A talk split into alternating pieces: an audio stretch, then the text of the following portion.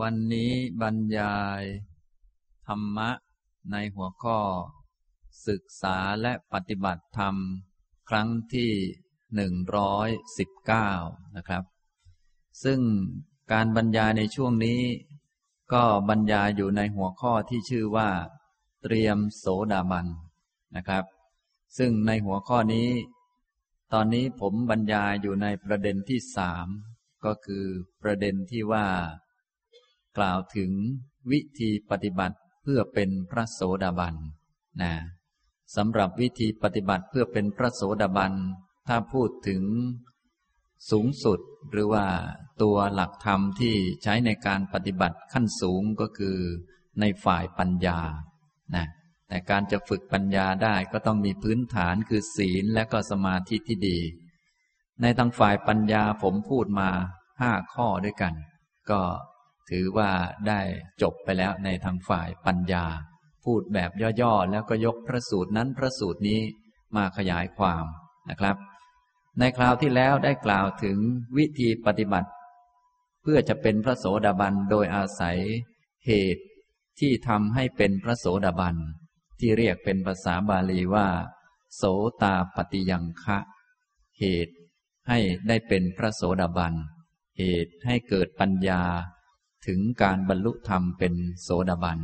สี่ประการ เรียกว่า โสตาปฏิยังคะสี่นะครับ อันที่หนึ่งก็คือ สัพปุริสะสังเสวะ การคบหาสัพบุรุษก็คือพระพุทธเจ้า คบหาทำความคุ้นเคยกับพระพุทธเจ้า ในยุคนี้ก็ยังมีอยู่ก็คือ ธรรมวินัยนะทำความคุ้นเคยกับธรรมะทำความคุ้นเคยกับ วินัยนะอันที่สองก็คือ สัตธรรมมัตสวนะการฟังพระสัตธรรม สัตธรรมะธรรมะที่ทำให้สงบระงับจากกิเลส ถ้าพูดถึง โดยสูงสุดแล้วก็มีอยู่เก้าประการ โลกุตระธรรมเก้ามรรคสี่ผลสี่แล้วก็นิพพานหนึ่ง อันนี้เป็นพระสัตธรรม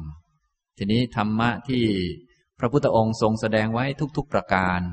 ก็เป็นไปเพื่อให้ได้โลกุตระธรรมนี่แหละ ฉะนั้นพระสัทธรรมก็รวมถึงคำสอนต่างๆ ที่พระพุทธองค์ตรัสเอาไว้ดีแล้ว ซึ่งเราจะต้องทำความเข้าใจให้ถูกต้อง ฟังให้เป็นมรรคเป็นผลเป็นนิพพานนะอย่างนี้เรียกว่า ฟังพระสัทธรรม อันที่สามคือโยนิโสมนสิการ การกระทำเอาไว้ในใจให้แยบคาย ให้ถูกต้องถูกอุบาย ถูกเทคนิควิธี เพราะธรรมะมีเยอะ ถ้าเราฟังบางทีก็ได้แต่สุตะได้แต่ข้อมูลนะพอได้ข้อมูลบางคนก็ข้อมูลเยอะ แต่ว่าเอามาใช้ไม่เป็น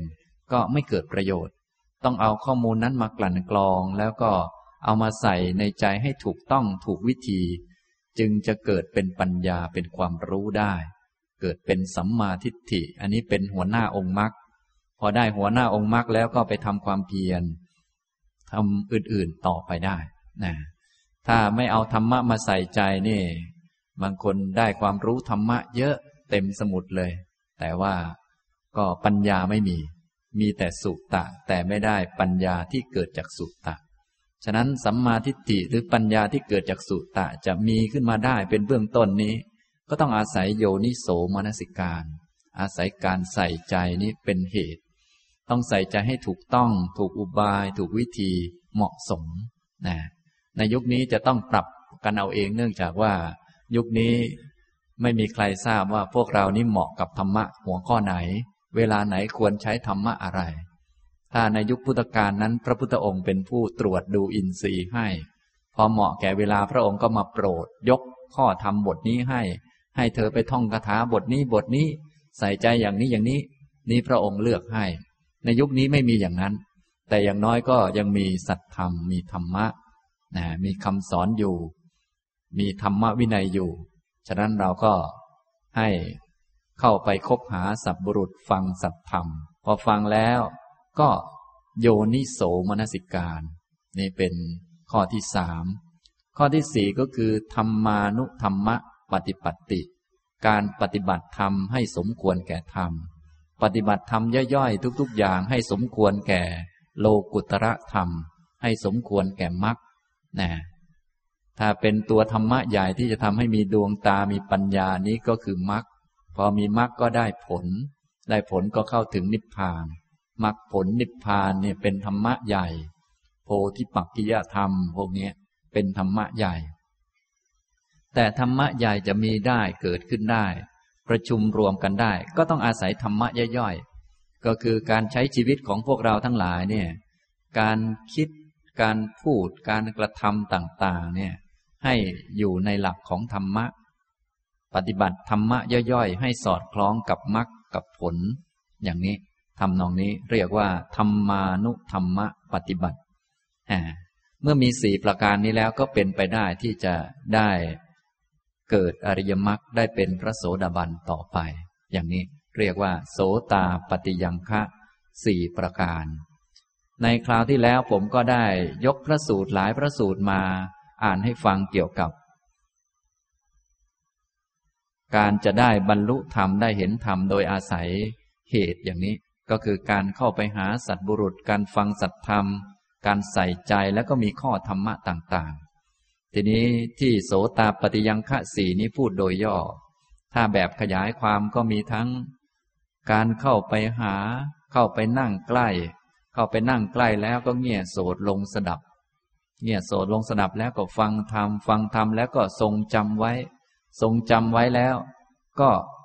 เอาไปเพ่งไปพิจารณาใส่ใจนะเมื่อธรรมะทนต่อการเพ่งพินิษเพ่งพิสูจน์ก็เกิดฉันทะเกิดความเพียรพยายาม ฝึกสติปัญญาให้พิจารณาเห็นชัด พอพิจารณาเห็นชัดก็จะได้ตั้งใจไป มั่นคงไปทางนิพพาน จะได้บรรลุธรรมต่อไป นี่ก็ขยายความออกมาอีก หลายๆประการก็ได้ แต่เบื้องต้นแล้วก็คือทำตามหลักการของโสตาปฏิยังคะนะครับ วันนี้ก่อนจะพูดขยายความเรื่องโสตาปฏิยังคะต่อไป ก็จะอ่านพระสูตรหนึ่งให้ฟังก่อน เป็นเรื่องตัวอย่างของผู้ที่ท่านได้บรรลุเป็นพระโสดาบันนะในขุทกานิกาย อุทาน สุปะพุทธกุติสูตร ว่าด้วยเรื่องชายโรคเรื้อนชื่อสุปะพุทธข้อ 43 ข้าพเจ้าได้สดับมาอย่างนี้ สมัยหนึ่ง พระผู้มีพระภาคประทับอยู่ณพระเวลุวัน กลันทกะนิวาปสถาน เขตกรุงราชคลึสมัยนั้นชายคนหนึ่ง ชื่อสุปพุทธะ เป็นโรคเรื้อน ยากจนกำพลายากไร้ วันหนึ่ง พระผู้มีพระภาค มีบริษัทหมู่ใหญ่แวดล้อม ประทับนั่งแสดงธรรมอยู่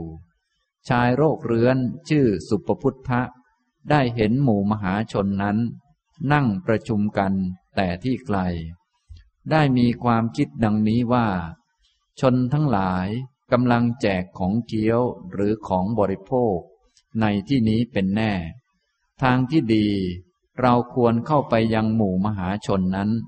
พึงได้ของเกี้ยวหรือของบริโภคในที่นี้บ้าง ลำดับนั้น ชายโรคเรื้อนชื่อสุปพุทธะ ได้เข้าไปยังหมู่มหาชนนั้น ได้เห็นพระผู้มีพระภาค มีบริษัทหมู่ใหญ่แวดล้อม ประทับนั่งแสดงธรรมอยู่ จึงมีความคิดดังนี้ว่า ชนทั้งหลายคงไม่แจกของเคี้ยวหรือของบริโภคในที่นี้ พระสมณะโคดมนี้แสดงธรรมในบริษัท ทางที่ดีเราควรฟังธรรมบ้าง จึงนั่งลงณที่ควรส่วนข้างหนึ่งในที่นั้น ด้วยตั้งใจว่าเราจะฟังธรรม ขณะนั้นพระผู้มีพระภาคทรงมนสิการกำหนดจิตของบริษัท ทุกหมู่เหล่าด้วยพระทัยว่า ในบริษัทนี้ใครหนอแล ควรรู้แจ้งธรรม พระผู้มีพระภาคทอดพระเนตร เห็นชายโรคเรื้อนชื่อสุปพุทธะ นั่งอยู่ในบริษัทนั้น จึงทรงพระดำริดังนี้ว่า ในบริษัทนี้ ชายคนนี้แหลควรรู้แจ้งธรรม พระองค์ทรงปรารบชายโรคเรื้อนชื่อสุปพุทธะ จึงตรัสอนุปุพิกถา คือทรงประกาศ ทานกถา เรื่องทาน ศีลกถา เรื่องศีล สักขกถา เรื่องสวรรค์ กามาทีนวกถา เรื่องโทษ ความต่ำทราม ความเศร้าหมองแห่งกาม เนคขมมานิสังสักถา เรื่องอานิสงส์แห่งการออกจากกาม เมื่อทรงทราบว่า ชายโรคเรื้อนชื่อสุปพุทธะ มีจิตควรบรรลุธรรม สงบ อ่อน ปราศจากนิวรณ์เบิกบานผ่องใส จึงทรงประกาศสามุกกังสิกะธรรมเทศนาของพระพุทธเจ้าทั้งหลาย คือ ทุกข์ สมุทัย นิโรธมรรคธรรมจักสุอันปราศจากทุลี ปราศจากมนทิน ได้เกิดแก่ชายโรคเรื้อน ชื่อสุปพุทธะ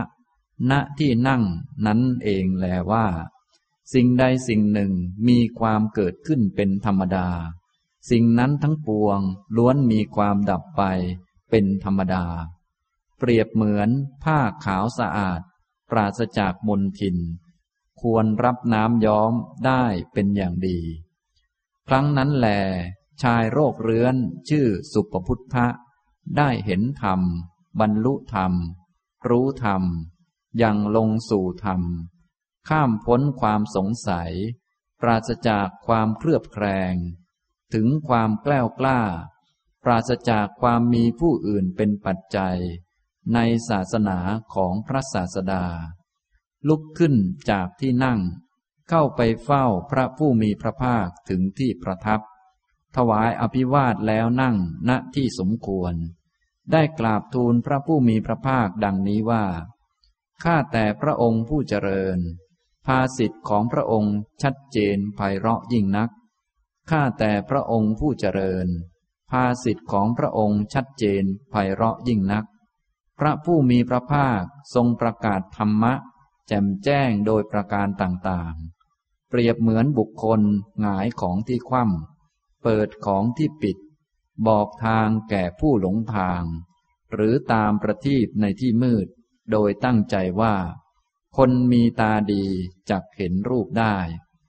ข้าพระองค์นี้ขอถึงพระผู้มีพระภาคพร้อมทั้งพระธรรม และพระสงฆ์เป็นสารณะ ขอพระผู้มีพระภาคจงทรงจำข้าพระองค์ว่า เป็นอุบาสกผู้ถึงสารณะ ตั้งแต่วันนี้เป็นต้นไปจนตลอดชีวิต เมื่อชายโรคเรื้อนชื่อสุปพุทธะ ได้ฟังพระดำรัสที่พระผู้มีพระภาคทรงชี้แจงให้เห็นชัด ชวนใจให้อยากรับเอาไปปฏิบัติ เร้าใจให้อาจหารแกล้วกล้า ปลอบฉโลมใจให้สดชื่นร่าเริง ด้วยธรรมมีคาถาแล้ว ก็ชื่นชมยินดีพระภาสิทธิ์ที่พระผู้มีพระภาคตรัสแล้ว จึงลุกจากที่นั่ง ถวายอภิวาทแล้วลุกขึ้นทำประทักษิณจากไป ทันใดนั้นเอง แม่โคลูกอ่อน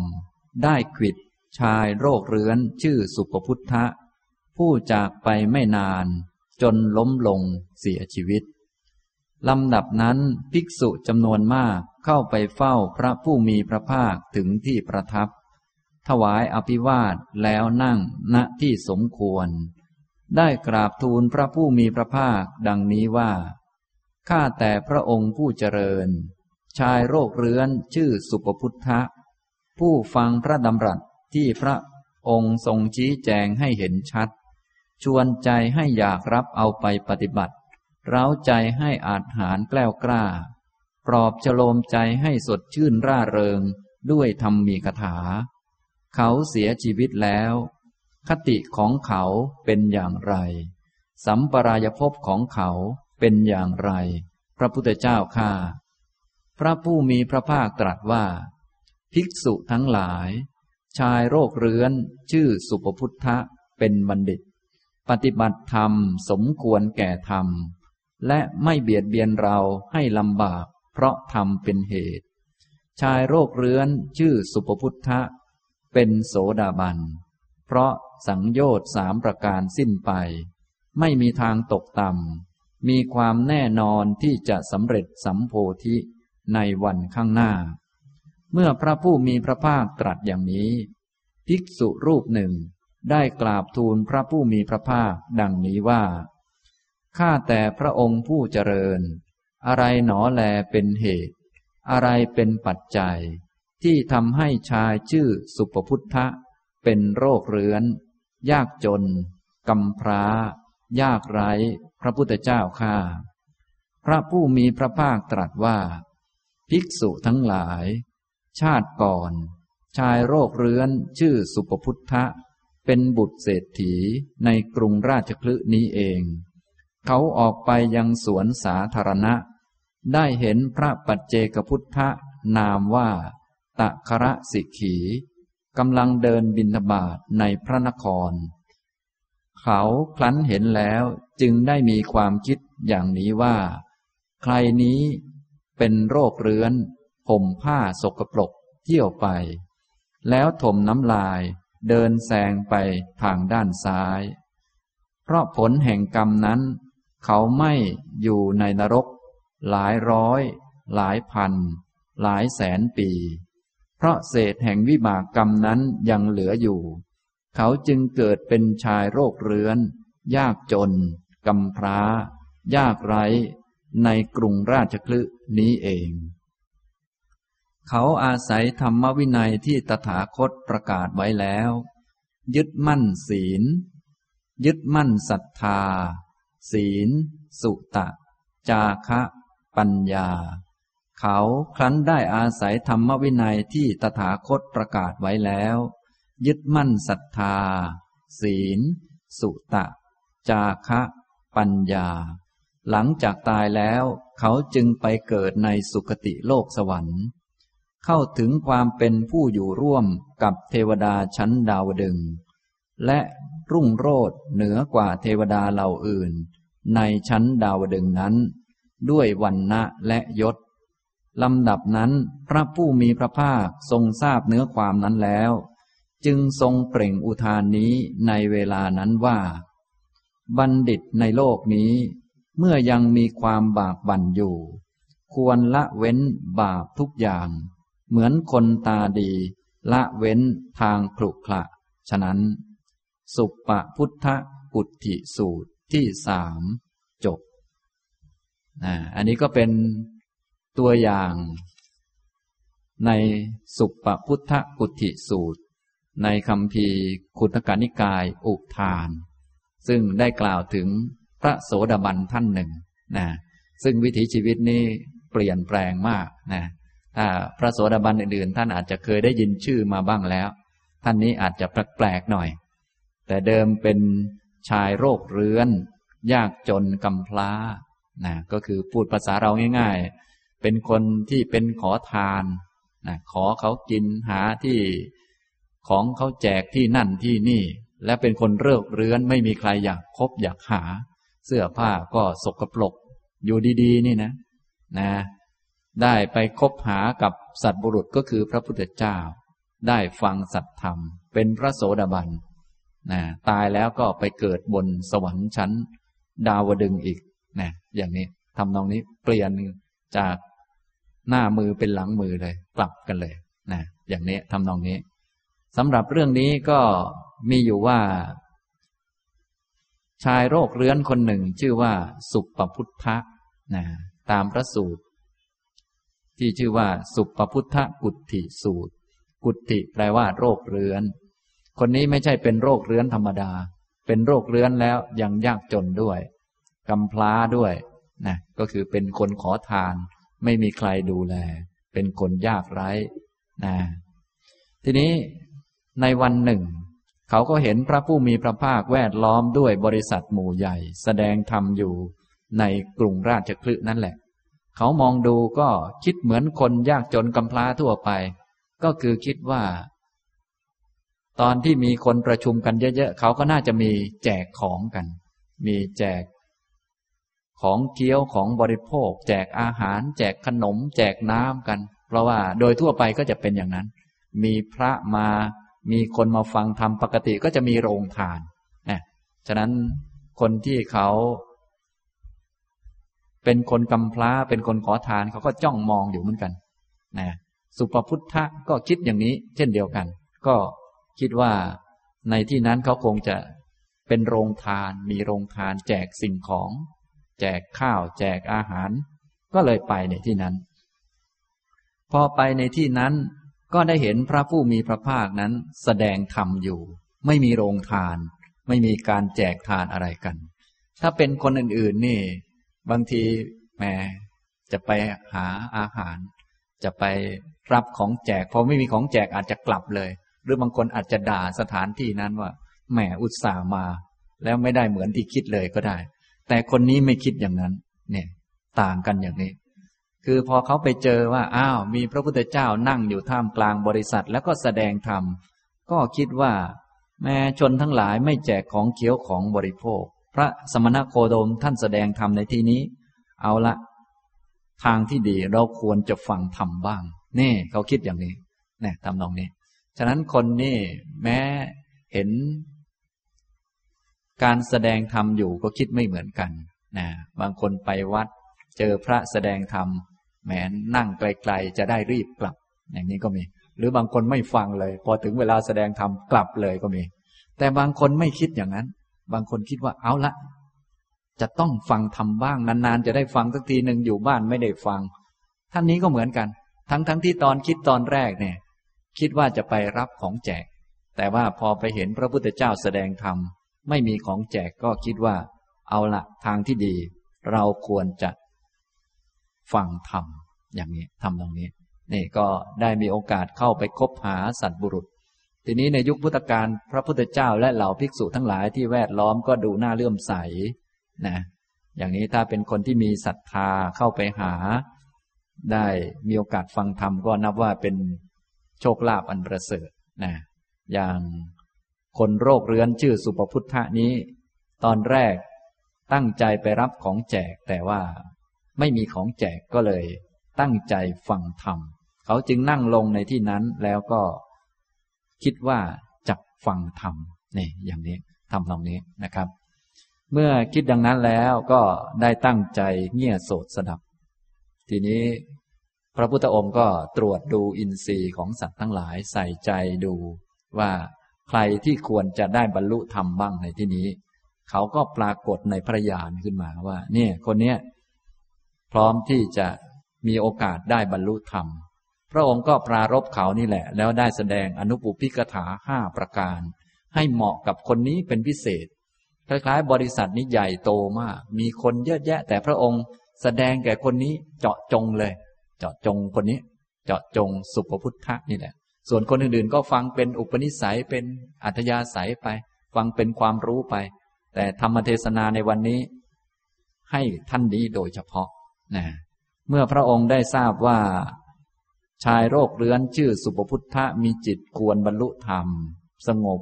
อ่อน ปราศจากนิวรณ์เบิกบานผ่องใสแล้ว พระองค์ก็ประกาศอริยสัจทั้งสี่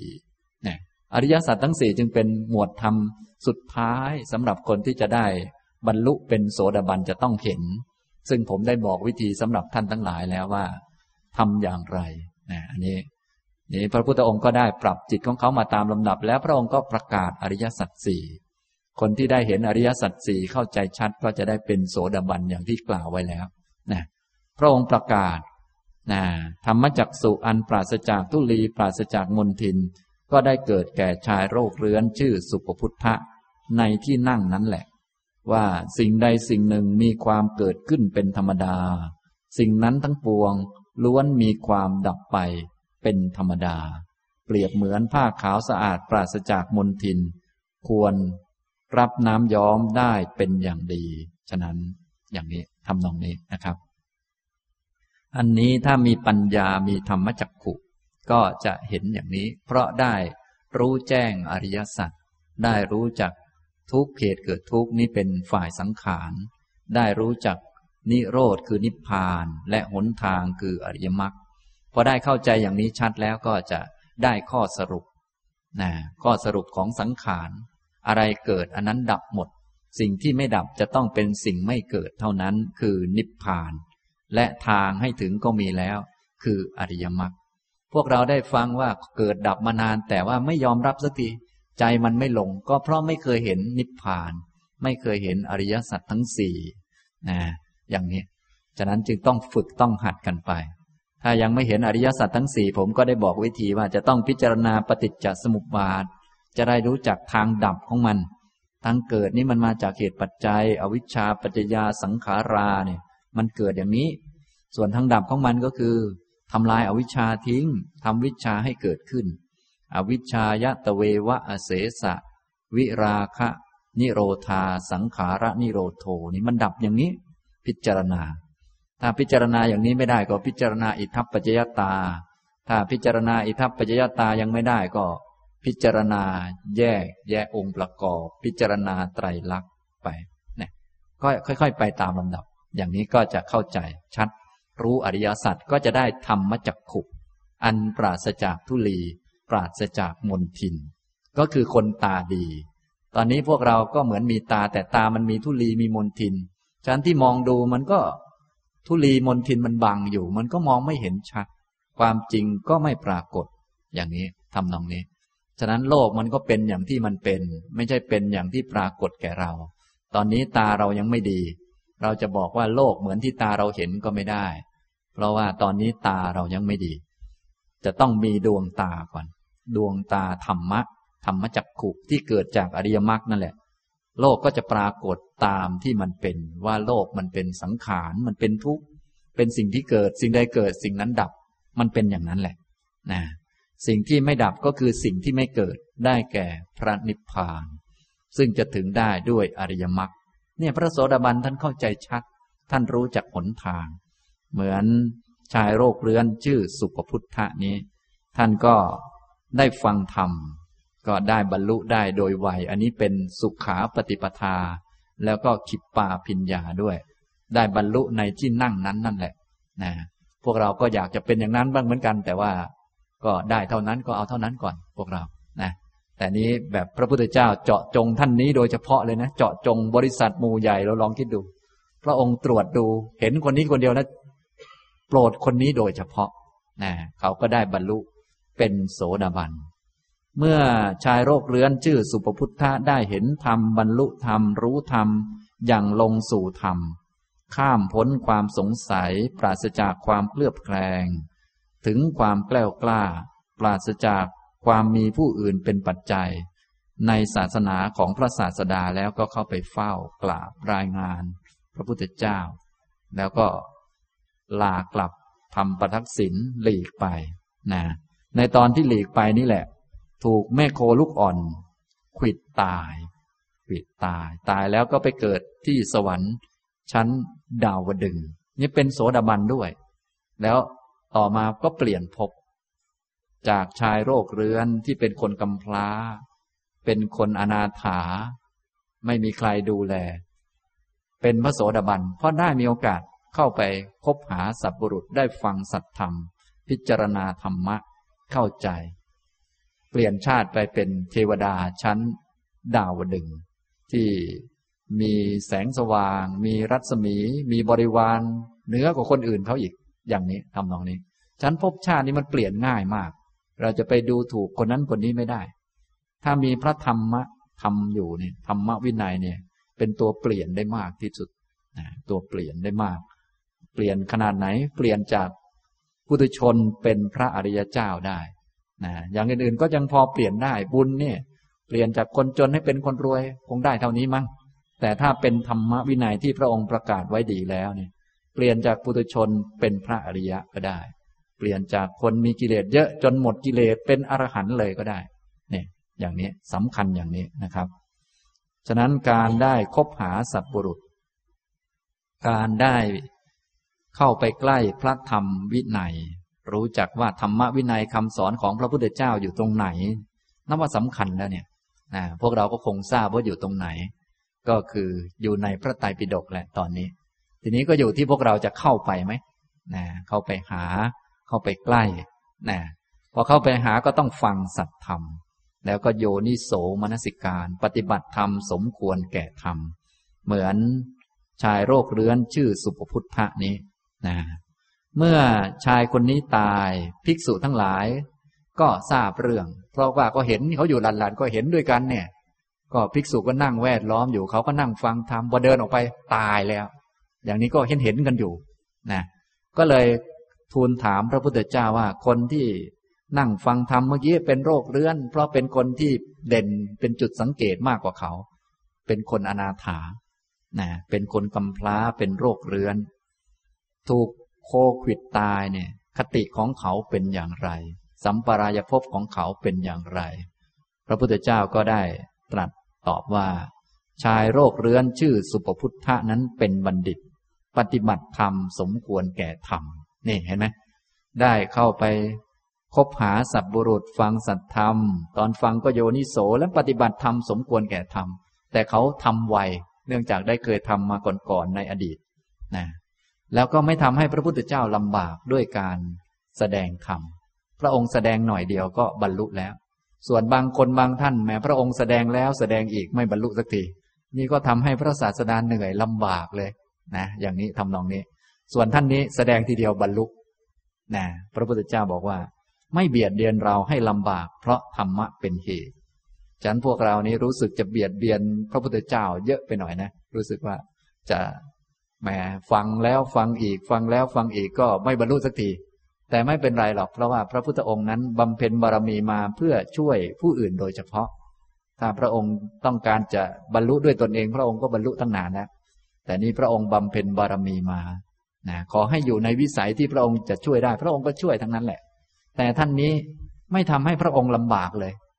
ตรัสทีเดียวบรรลุแล้วบรรลุเป็นโสดาบันต่อไปก็สบาย ทำเองได้ทำต่อได้นะมีความแน่นอนที่จะสำเร็จสัมโพธิในวันข้างหน้า ทีนี้ก็น่าสงสัยว่าแหมคนเป็นถึงขนาดจะเป็นโสดาบันอยู่หลัก แล้วทำไมต้องเป็นคนโรคเรื้อน ไม่มีคนคบหาทำไมยังเป็นคนขอทานอยู่อะไรอยู่ มีชีวิตยากลำบากอยู่ก็น่าสงสัย ภิกษุรูปหนึ่งก็เลยกราบทูลถามว่าทำไม แหมน่าสงสัยเหมือนกันนะ คนจะบรรลุโสดาบันเนี่ยทำไมจึงยังเป็นโรคเรื้อนอยู่ นะ มือกุดนิ้วกุดอยู่อะไรอยู่ แล้วก็ยังเป็นขอทานอยู่ ก็เลยสงสัยกราบทูลถามนะพระพุทธองค์ก็เลยได้ตรัสตอบถึงบุพกรรมของชายโรคเรื้อนชื่อสุปพุทธะนี้บอกว่า แต่ก่อนเขาเป็นบุตรเศรษฐีในกรุงราชคลึนี้แหละ ออกไปยังสวนสาธารณะในตอนที่ไม่มีพระพุทธศาสนา ก็มีพระปัจเจกพุทธเจ้า ซึ่งดูท่าทางก็เป็นนักบวชองค์หนึ่งเท่านั้นเอง เนื่องจากอินเดียเขามีนักบวชหลาย ศาสนาหลายลัทธิ ในตอนที่ว่างจากศาสนาศาสนาก็มีโอกาสที่จะมีพระปัจเจกพุทธเจ้ามานะก็ปะปนอยู่กับกลุ่มนักบวชนั่นแหละฉะนั้นบางคนเขาไม่ชอบนักบวชพอไม่ชอบก็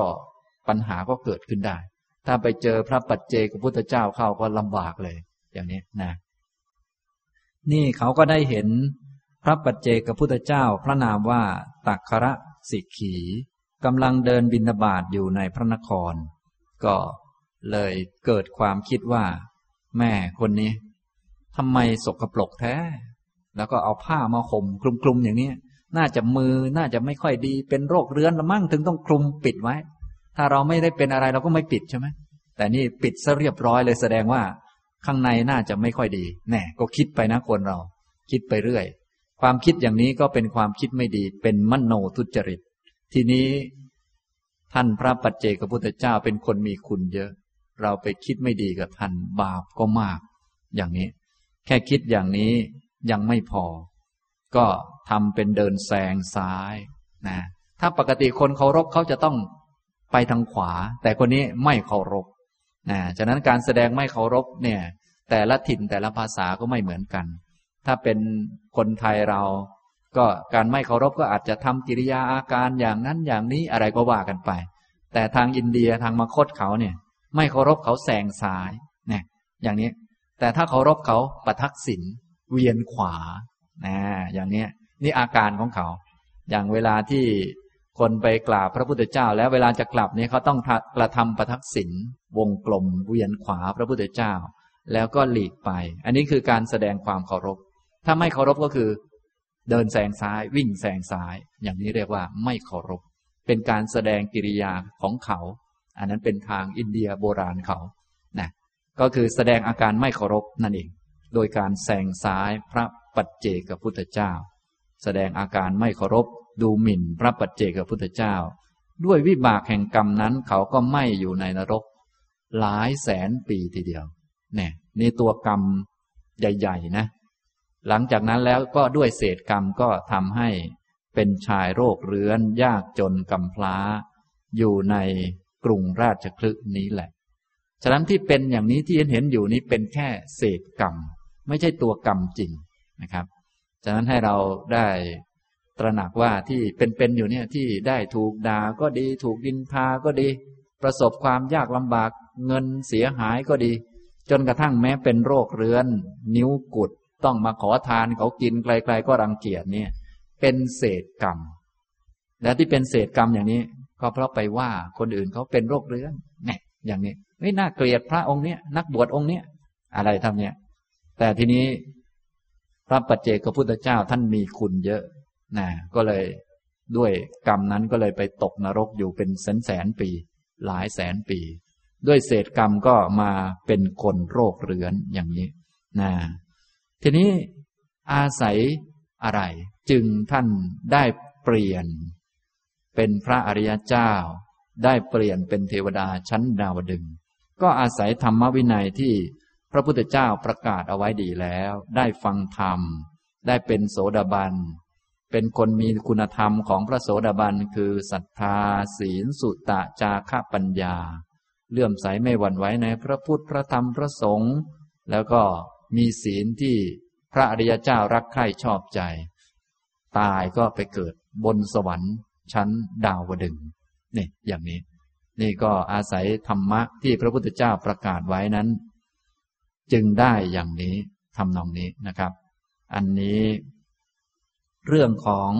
ชายโรคเรื้อนชื่อสุปพุทธะนะในเรื่องนี้ก็มีหลายประเด็นเหมือนกัน ที่แสดงให้เห็นถึงเหตุหรือเงื่อนไขที่ทำให้เขาได้เป็นพระโสดาบันนะเหตุเงื่อนไขในชาตินี้ที่เห็นตามพระสูตรนี้ก็คือ เขาได้คบหาสัพบุรุษคือพระพุทธเจ้าเข้าไปคบหานะคบหาเข้าไปเสพคุ้นมีความเลื่อมใสมีศรัทธานะ อย่างตอนนี้ชายโรคเรื้อนชื่อสุปพุทธะแม้ตอนแรก คิดว่าจะไปหาอาหาร แต่พอไม่ได้อาหารเขาก็ยังมีความเลื่อมใส ที่จะเข้าไปใกล้ ถ้าเป็นคนอื่นเนี่ยถ้าได้ไม่สมใจตัวเองคิดนี่บางทีอาจจะด่าไปเลยก็มี อาจจะกลับก็มีอะไรก็มี หรืออาจจะนั่งฟังแต่ฟังฟังแบบสังกตายก็มีอะไรก็มีนี่อันนี้ ฉะนั้นท่านทั้งหลายเวลาที่มีโอกาสได้ใกล้ชิดธรรมวินัยนี่ให้ ทำศรัทธาให้ดีนะทำแล้วก็ตั้งใจฟังธรรม เหมือนอย่างเรื่องนี้ พอตั้งใจฟังธรรมก็โยนิโสแล้วก็ปฏิบัติธรรมสมควรแก่ธรรม แต่พอดีว่า นายสุปพุทธะเนี่ย ที่เป็นโรคเรื้อนนี้เขาปฏิบัติธรรมสมควรแก่ธรรมในเวลาที่รวดเร็วมากในชาตินั้น แต่ชาติเก่าๆนั้นเขาก็ได้ทำมามาก อย่างนี้ทำนองนี้นะครับ และตามเรื่องก็มีอยู่ว่า แม่โคลูกอ่อนก็ได้ขิดเขาตายนะเรื่องแม่โคลูกอ่อนกับทางพุทธศาสนา แล้วก็ลูกศิษย์ของพระพุทธเจ้านี่ก็จะมีอยู่หลายท่านที่ถูกโคแม่ลูกอ่อนนี้ขิดตายนะโคแม่ลูกอ่อนตัวนี้เขาแค้นพวกกลุ่มนี้มา ก็คือเป็นนางยักษินีที่มีความสามารถในการขิดผู้อื่นให้ตายนะนางยักษินีนี้ก็จะมีฤทธิ์ในการไปเข้าสิงสัตว์ เหล่านี้ แล้วก็อาศัยสัตว์เหล่านี้ไปขิดคนตายได้นะถ้าโดยหลักๆ แล้ว ถ้าเป็นกลุ่มลูกศิษย์ของพระพุทธเจ้าที่โดนนางยักษินีขิดตายที่เป็นชุดเดียวกันเนี่ย จะมีอยู่สี่คน มีอยู่สี่คนก็มีสุปพุทธกุฏินี่คนหนึ่ง มีปุกุสาตินี่คนหนึ่งนะบางท่านอาจจะเคยได้ยิน ท่านปุกุสาติเคยได้ยินไหมถ้าไม่เคยได้ยินก็จำไว้แล้วลองไปอ่านประวัติดูนะแล้วก็มีโจรคราวแดงนะ แล้วก็มีอีกคนหนึ่งก็คือ ท่านพาหิยะ ทารุจิริยะ นี่ก็ได้บรรลุทำไวแล้วก็ตอนหลังก็ไปหาจีวร หาบาทแล้วก็ถูก โคแม่ลูกอ่อนขิดตายเหมือนกัน โคแม่ลูกอ่อนตัวนี้ก็คือนางยักษินีที่เข้าไปสิงเพราะว่าเขาแค้นสี่ท่านนี้ทำไมจึงมีความแค้นสี่คนนี้ ต่อเนื่องกันมาจนมายุคพุทธกาล ก็ขิดตาย จริง ๆ ไม่ได้ขิดตายเฉพาะชาตินี้หรอกขิดตายในชาติเก่าๆด้วย เนื่องจากว่าในอดีตการอันยาวไกลนู้นนะมีลูกเศรษฐีอยู่สี่คนที่เป็นลูกเศรษฐีในเมืองราชคฤห์เป็นคนรวย พอสี่คนนี้เป็นคนรวยก็เลยไปจ้างหญิงโสเพณีประจำเมือง เป็นหญิงงามเมืองที่สวยมากมานะค่าจ้างหญิงโสเภณีในยุคนั้นก็คือหนึ่งพันกหาปณะต้อง เอาเป็นทองที่มีราคาเท่านี้ไปแลกมา นะ ทีนี้พอแลกมาแล้วก็รื่นรมอะไรกันเสร็จเรียบร้อยแล้ว พวกลูกเศรษฐีนี้เสียดายเงิน ก็เลยว่า อ้าไม่มีใครหรอกก็ เราก็ฆ่านางหญิงโสเภณีนี้แล้วก็เอาเงินเราคืน แน่ อย่างนี้ ก็เลยรวมหัวกัน พอรวมหัวกันก็เลยฆ่านางนี้ ฆ่าหญิงโสเภณีนี้ หญิงโสเภณีก็แค้นว่า เอ้เราไม่ได้ทำอะไรผิด พวกลูกเศรษฐีนี้แค่ อยาก ได้เงินมีความโลภในเงิน แล้วก็เราก็ไม่ได้ทำอะไรผิด รื่นเริมกับเราแล้วอะไรทำอะไรกับเราเรียบร้อยแล้วมาฆ่าเรา ต่อไป ขอให้เรามีโอกาสมีความสามารถที่จะฆ่าพวกมันได้ ก็เลยผูกความแค้นมา จนถึงยุคนี้นะจนถึงยุคพุทธกาลนะอย่างนี้ทำนองนี้ ก็เหมือนพระเทวทัตผูกแขนกับพระพุทธเจ้า ก็แค้นกันมาเรื่อยๆเจอกันชาติไหนก็ฆ่ากันทำร้ายกันชาตินั้น จนพระพุทธเจ้านิพพานนั่นแหละ จึงสิ้นกรรมอโหสิกรรมกันไป อย่างนี้ทำตรงนี้ ก็คล้ายๆอย่างนี้ ฉะนั้นพวกเราทั้งหลายอยู่ในโลกเนี่ย ไม่ปลอดภัยทั้งนั้นแหละ ถึงแม้เราจะอโหสิกรรมหมดแล้วอะไรหมดแล้ว เป็นคนดีแล้ว แต่ว่าพวกที่ผูกไว้ก็ยังมีอยู่นะเจอกันก็จะมาขิดมาด่ามาทำร้ายมายักยอกมาเอาเงินของเราไป มาทำร้ายเราอยู่เรื่อยอะไรอยู่เรื่อย ฉะนั้นก็ให้เข้าใจว่ามันเป็นธรรมดาของโลกมันไม่ปลอดภัย ที่ปลอดภัยมีที่เดียวก็คือ นิพพาน ทางไปนิพพานคืออริยมรรคมีองค์แปดนะเหมือนพระพุทธเจ้าของเรา ก็ปลอดภัยจากพระเทวทัตแล้ว เพราะถึงนิพพานแล้ว ถ้ายังไม่ถึงนิพพานเดี๋ยวก็เจอกันอีกก็เอากันใหม่แล้วนะ่ะนะอย่างนี้ ก็เหมือนท่านองค์อื่นๆก็เหมือนกันเนี่ยอย่างนี้ อันนี้หลายท่านที่เรียนศึกษาประวัติของพระสาวกต่างๆ อาจจะเคยได้ยินเรื่องยักษินีขิดพระขิดลูกศิษย์พระพุทธเจ้าเนี่ย จะได้เข้าใจว่า เอ้าทำไมจ้องแต่จะขิดลูกศิษย์พระพุทธเจ้าจังนะแต่ที่จริงยักษินีนี้ เขาแค้นกันมา ผูกโกรธกันมา ก็เลยไปสิงโค สิงแม่โคลูกอ่อน แล้วก็ไปขิดนะอย่างสุปพุทธะนี่ก็เหมือนกันนะ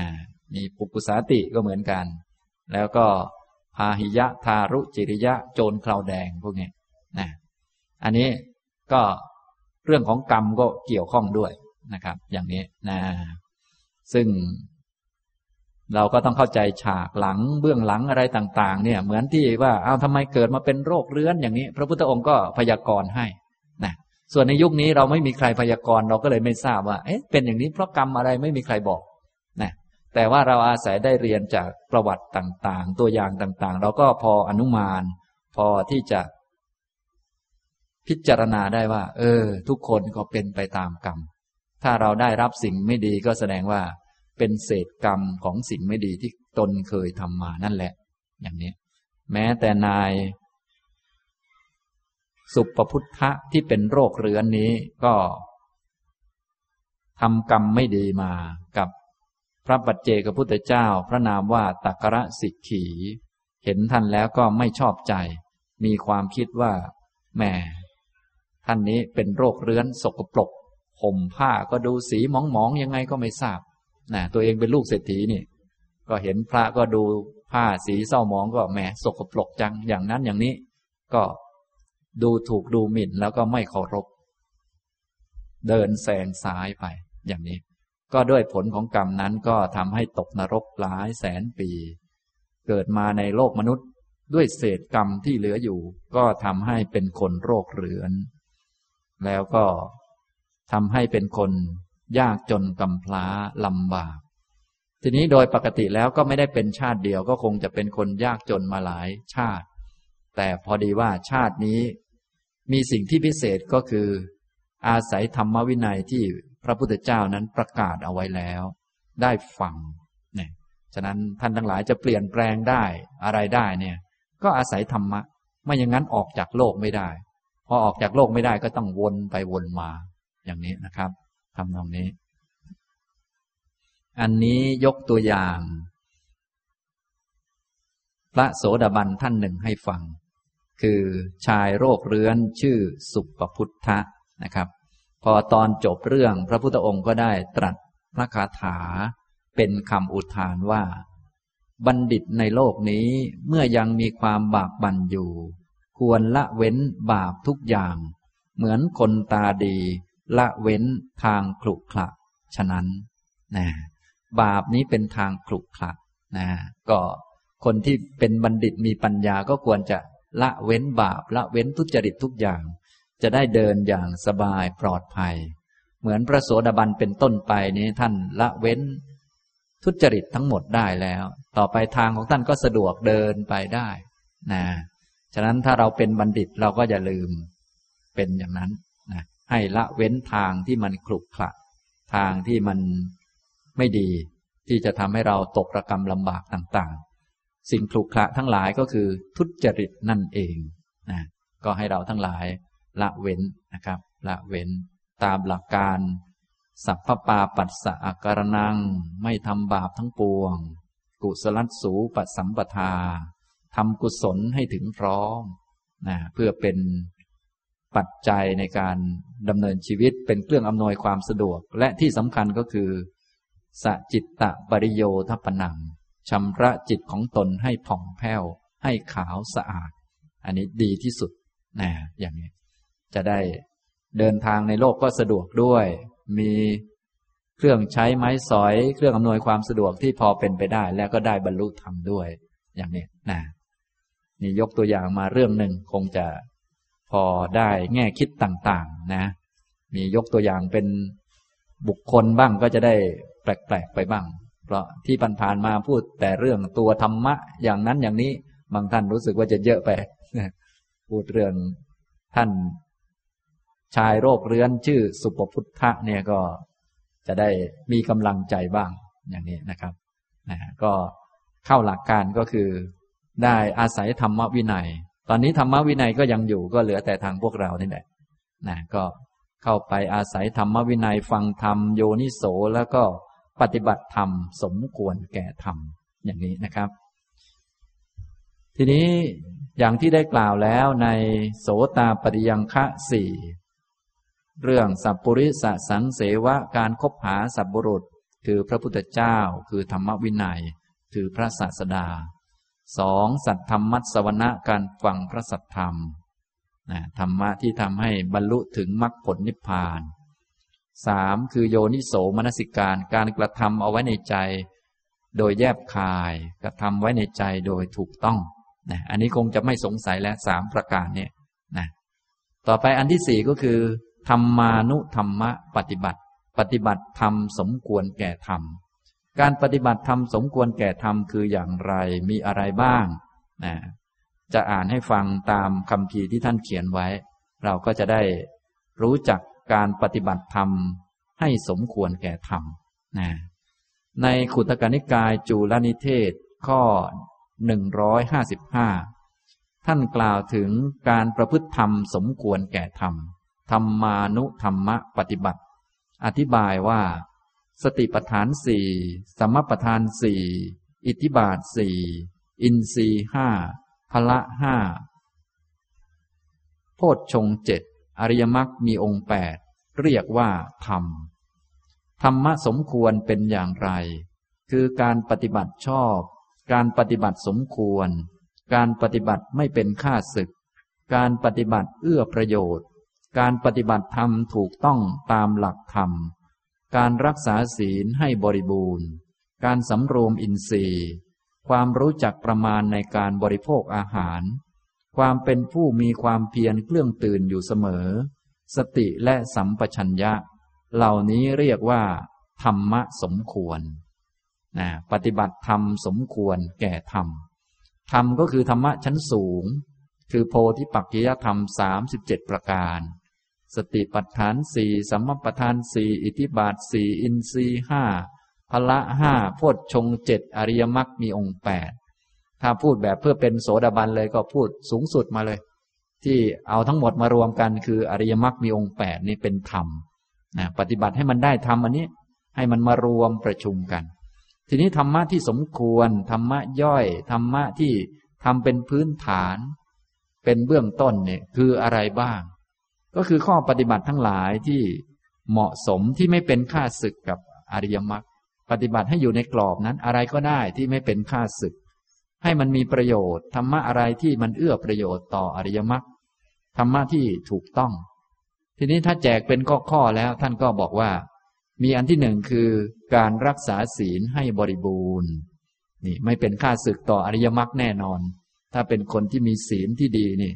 แม้ดี เดี๋ยวต่อไปก็จะองค์มรรคก็จะเพิ่มพูนยิ่งขึ้น แม้แต่มีความเห็นว่าศีลเป็นของดีนะ นี่ก็เป็นความเห็นที่ถูกแล้วนะคิดจะรักษาศีลนี่ก็เป็นความคิดที่ดี มีศีล วาจาก็ดีกายก็ดี ชีวิตก็ดี อย่างนี้ทำนองนี้ พยายามมีศีลก็เป็นความพยายามที่ถูกต้อง ก็อยู่ในมรรคนี่แหละ เนี่ย อย่างนี้ทำนองนี้ การรักษาศีลให้บริบูรณ์ การสำรวมอินทรีย์ นี่ก็เป็น ข้อปฏิบัติที่เหมาะสมที่ถูกต้อง เหมาะกับการที่จะได้ธรรมะใหญ่สามก็การรู้จักประมาณในการบริโภคอาหาร การมีปัญญารู้จักประมาณในการบริโภคอาหารทำไมการมีประมาปัญญารู้จักประมาณในการบริโภคอาหารนี้จึงสำคัญนัก ก็เนื่องจากว่าพวกเราเนี่ยที่ รู้สึกว่ายังมีชีวิตอยู่ได้อะไรได้เนี่ยก็เพราะกินอาหาร เพราะพวกเราโดยทั่วไปนี้ติดข้องอยู่กับรูป รูปนี้ที่ยังดำรงอยู่ได้ เป็นไปได้ เติบโตงอกงามได้ ผมงอกได้ จนงอกไปงอกมาจนงอกไปเรื่อยเนี่ยก็เพราะอาหาร ถ้าไม่อาศัยอาหารนี่พังหมดแล้วเนี่ยนะอย่างนี้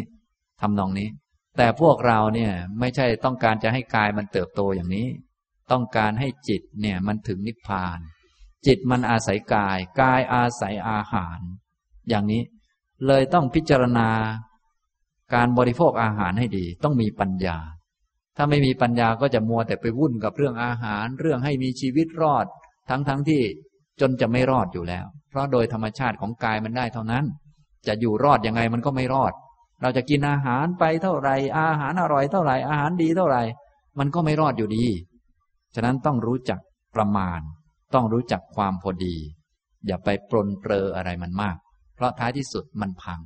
นะส่วนที่จะรอดอย่างแท้จริงก็คือใจที่มันถึงนิพพานเนี่ยซึ่งจะถึงได้ด้วยมรรค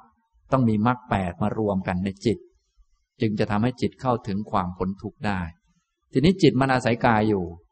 ก็เลยสำคัญเหมือนกัน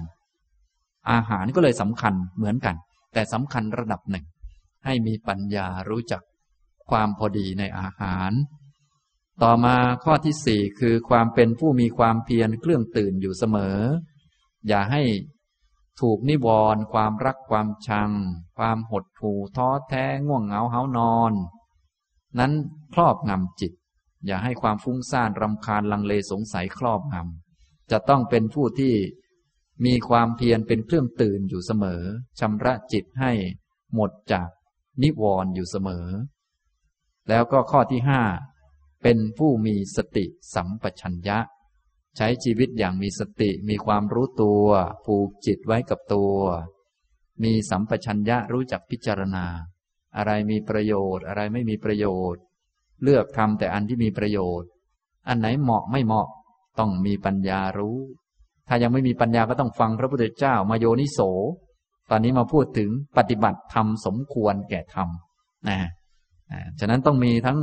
ไปคบหาสัพรุษฟังสัตธรรมโยนิโสให้ได้ รู้จักว่าอะไรมีประโยชน์ไม่มีประโยชน์ ตอนนี้ก็มาเลือกแต่อันที่มีประโยชน์อ่าอันไหนเหมาะไม่เหมาะก็เลือกแต่อันที่เหมาะ อันไหนเป็นกรรมฐาน อันไหนดี อันไหนอย่างใดก็ใส่ใจดูแล้วก็เลือกทำแต่อันที่ดี ๆ อันที่เหมาะสมที่มีประโยชน์ ที่สอดคล้องกับการจะได้มรรคผลนิพพานเนี่ยเรียกว่าปฏิบัติธรรมสมควรแก่ธรรม นะธรรมะใหญ่ ก็คือมรรคอริยมรรคมีองค์แปดถ้าขยายความออกมาก็คือโพธิปักกิยธรรมสามสิบเจ็ดประการ ธรรมะย่อยก็คือข้อปฏิบัติที่เหมาะสม กับการจะได้มรรคนั่นแหละ กับการที่จะได้เป็นโสดาบันนั่นแหละนะข้อปฏิบัติที่ไม่เป็นค่าศึกต่อสิ่งเหล่านั้น อะไรที่ดีก็ทำเข้าไป ทีนี้ท่านก็ขยายความว่าอะไรที่ดีบ้าง ถ้าแจกเป็นข้อๆแล้ว ตามที่ผมอ่านเมื่อกี้นี้มีอยู่ห้าอย่าง อันที่หนึ่งก็คือ การรักษาศีลให้บริบูรณ์เนี่ยอันที่หนึ่งนี่เป็นธรรมะย่อย ฉะนั้นท่านไหนต้องการจะบรรลุเนี่ย อย่าลืม ธรรมะย่อย ให้มีเป็นพื้นเป็นหลักไว้ ก็คือ ศีลพยายามรักษาศีลให้ดีให้บริบูรณ์ไว้นะอย่าไปอ้างนั่นอ้างนี่ แม้เราเป็นปุถุชนอยู่ยังไม่บริบูรณ์ไม่เป็นไรเดี๋ยวรอเป็นโสดาก่อน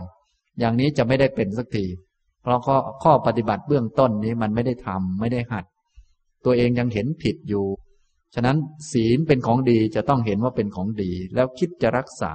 พยายามทำนะองค์มรรคก็จะค่อยๆงอกงามขึ้นมา อย่างนี้นะครับ ข้อที่สองคือการสำรวมอินทรีย์ อินทรีย์ตาหูจมูกลิ้นกายและใจนี้ ต้องมีความสำรวมนะถ้าไม่สำรวมแล้ว กิเลสหรือว่าพยามารมันก็จะเข้ามาทางช่องหกช่องนี่แหละนะทั้งหกช่องนี้เราได้มาจากกรรมเก่า แต่พอได้มาแล้วพยามารก็จ้องอยู่เหมือนกัน พยามารก็คือกิเลสทั้งหลายก็จ้องอยู่ กิเลสมันก็เข้าทางตานี่แหละ ถ้าใครใช้ตาไม่ระวัง มันก็จะเข้ามา ชอบไม่ชอบก็เข้ามาทางนี้แหละนะหูถ้าไม่ระวังการฟัง ฟังแล้ว ไม่รู้จักมีสติสัมปชัญญะคอยควบคุมจัดการ ไม่รู้จักคอยตรวจเช็ค พยามารก็จะเข้ามา ใจรับรู้แล้ว เดี๋ยวได้รับรู้เรื่องนั้น รับรู้เรื่องนี้ พยามารก็จะเข้ามานะถ้าพยามารเข้ามาก็เอาเราไปกินแล้วทำตามชอบไม่ชอบ วุ่นวายไป อย่างนี้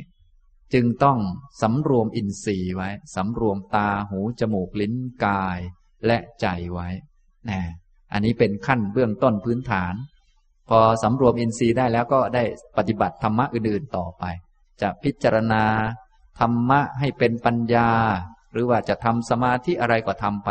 แต่นี้เป็นอนุธรรมะธรรมะย่อยธรรมะที่เหมาะสมธรรมะที่สมควรนะจะมา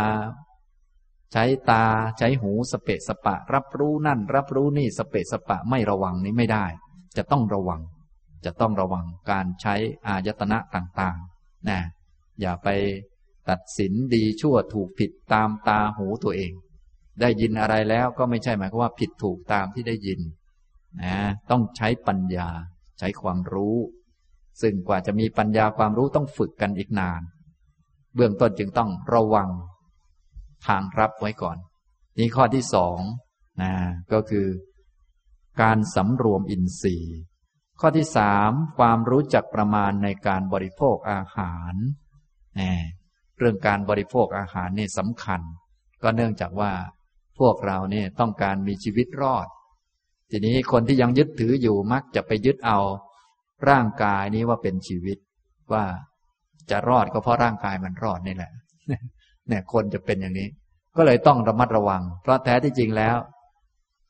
มันรวมกันสังขารเนี่ย มีกายกับจิตอย่างที่เราเรียนกันบ่อยๆนะอย่างนี้ ทีนี้กว่าจะได้มีปัญญาเห็นอย่างนี้ โอ้ลำบากอยู่ ฉะนั้นจึงต้องหัดพิจารณานะจะได้ไม่เสียเวลาไปบำเรอกายอะไรมากนัก จะได้ไม่วุ่นกับมัน เอาให้มันพอเป็นไปได้ ให้จิต อยู่ในกายนี้ได้แล้วก็จะได้มีเวลาฝึกอริยมรรคต่อไป การที่มีปัญญารู้จักประมาณในโภชนะ ก็เลยเป็นข้อปฏิบัติที่เหมาะสมที่สมควรอีกอันหนึ่งนะที่สำคัญนะท่านทั้งหลายก็อย่าลืมพิจารณาบ่อยๆนะครับ ข้อที่สี่ก็คือความเป็นผู้มีความเพียรเป็นเครื่องตื่นอยู่เสมอ ต้องทำให้จิตนั้นตื่นอยู่เสมอ อย่าให้มันหลับ อย่าให้มันถูกครอบงำด้วย ความรักความชัง อย่าให้มันถูกครอบงำด้วยความท้อแท้ โดยเฉพาะท่านที่อายุมากแล้วนี่รู้สึกจะท้อไปเยอะท้อไปเยอะ จะเดินจงกรมเดินไปเดินมาได้แป๊บเดียวห้านาทีก็เจ็บขาท้อแล้วเนี่ยอย่างนี้อย่าให้ความรู้สึกพวกนี้มันบังดวงตา พอท้อแล้วก็จะบอกว่า โอ้หมดวาสนาแล้ว อย่างนั้นและอย่างนี้แล้วก็วุ่นนะนะ พอเจ็บป่วยนิดหน่อยนั่งสมาธิก็แป๊บเดียวก็ปวดหลังก็ท้อแล้วอย่างเนี้ย อย่าให้สิ่งเหล่านี้มันครอบงำต้องฝึกนะต้องฝึก ฝืนมันอะไรมันเพื่อให้มันลดลงไปนะต้องฝึกจิตใจให้มีความสะอาดปลอดโปร่งอยู่เสมอ อย่าให้ความลังเลสงสัยมาครอบงำเอ้คนนั้นสอนถูกไหมอาจารย์นี้สอนถูกไหมเออ วัดไหนก็สอนมั่วๆไปหมด พอแล้วไม่หาอีกต่อไปแล้ว ไม่รู้ใครถูกเคยผิดบ้างท้อแล้วฉันนะฉันจะไปเรียนบาลีเอง แปลหนังสือเอาเองก็ คงจะหมดวาสนาแล้วทอนอน ลิ้นห้อยแล้วอย่างนี้อย่าไปทำถ้าอย่างนี้ไม่ไหวนะ อย่างนี้นะฉะนั้นจึงต้องทำให้จิตมีความตื่นตัวอยู่เสมอ ว่าเราเนี่ยพร้อมจะเป็นผู้รู้ พร้อมจะรับธรรมะนะถ้านิวรณ์มันครอบงำจิตมันจะไม่พร้อม มันจะวุ่นไปอย่างนี้นะครับ ฉะนั้นเราต้องพร้อม เพราะธรรมะมีอยู่ตลอดเวลา มาฟังธรรมก็พร้อมจะฟัง ถ้าไม่บรรลุอย่างน้อยก็ได้ปัญญาเพิ่มอีก หน่อยหนึ่ง บางคนไม่พร้อมมาแบบไม่พร้อมมาก็นั่งไปโดยอ้างว่า ดีกว่าไม่มาค่ะอาจารย์มานั่งหลับอยู่ที่นี่ก็หลับไปเลย อย่างนี้ก็มี อย่างนี้ก็จะไม่ได้อะไร เพราะไม่มีความพร้อม ไม่ชำระจิตให้มันสะอาด หมดจดจากพวกนิวรณ์ต่าง ๆ อย่างนี้ทำนองนี้ นี้ข้อที่สี่ และข้อที่ห้าก็คือ สติสัมปชัญญะ ต้องเป็นคนมีสติอยู่เสมอ รู้ตัวเสมอนะความรู้ตัวเนี่ยก็รู้ตั้งแต่ขั้นพื้นฐานคือเราเป็นคน คนอย่างน้อยต้องมีศีลห้า เป็นลูกศิษย์ของพระพุทธเจ้า มุ่งไปนิพพาน ไม่ใช่มุ่งไปว่าใครอะไรใคร นะ เนี่ยรู้ตัวมันมีหลายระดับขั้น รู้ว่าเราแก่แล้วจะต้องตายเป็นธรรมดาไม่แน่นอน นะมีสติไว้เสมอ อย่าหลงลืมความจริงนะบางคนหลงลืมไปมาก เรียนธรรมะตั้งเยอะแต่ก็ยังขี้เกียจอยู่ อันนี้ก็ลืมไปมากนะพระพุทธเจ้าสอนให้ขยัน แต่เราบอกว่าเราเป็นลูกศิษย์พระพุทธเจ้า แต่ขี้เกียจอย่างเงี้ย มันมันรู้ตัวไหมเนี่ยนะฉะนั้นมันต้องรู้ตัวเอง ความรู้ก็มีหลายระดับขั้น โดยขั้นพื้นฐานก็คือต้องรู้ว่าเราเป็นคน จะเป็นคนอย่างน้อยต้องมีศีลห้า ต้องครบเสมอ ห้ามขาด ถ้าขาดแล้วต้องตั้งใจใหม่ ต้องศีลห้าต้องครบตลอดเวลา ต้องให้ครบตลอด อย่าให้เสียหายไปได้นะแล้วอื่นๆก็เติมขึ้นมานะเราต้องตายเป็นธรรมดานะก็อย่าลืม อย่าลืมนะอย่างนี้ก็ยิ่งมีสติมากเท่าไหร่ก็ยิ่งดีเท่านั้นแหละ บุญกุศลก็ทำเอา เพราะว่าเป็นของดีก็ทำเอานะมีสติ แล้วก็มีสัมปชัญญะคือมีปัญญา เลือกสรร รู้จักแยกแยะ อันไหนเป็นเหตุ อันไหนเป็นผล เหตุดีผลดี อันไหนมีประโยชน์ไม่มีประโยชน์ก็หัดแยกแยะ อย่าไปมองเป็นคลุมคลุมเครือเครือแบบคนไม่รู้เรื่องนะอันนี้ก็เป็นธรรมะพื้นฐานนะครับเนี่ยขยายความธรรมานุธรรมะปฏิบัติ ปฏิบัติธรรมย่อยๆทำพื้นฐานให้เหมาะสมกับธรรมะใหญ่เนี่ยอย่างนี้ ส่วนคบหาสัตบุรุษฟังสัตธรรมโยนิโสนี่คงจะ เข้าใจกันบ้างแล้วธรรมานุธรรมะปฏิบัติก็คือธรรมะย่อยๆต่างๆ ที่ผมออกชื่อมาห้าอย่างนี้ หลายท่านคงได้ยินอยู่เรื่อยๆ ก็อย่าลืมทำให้ดีๆทำให้เป็นพื้นฐานไว้นะแล้วก็ไปฝึกอริยมรรคฝึกสติปัฏฐาน ฝึกสติสมาธิปัญญาตามที่ได้แสดงไว้ ต่อไป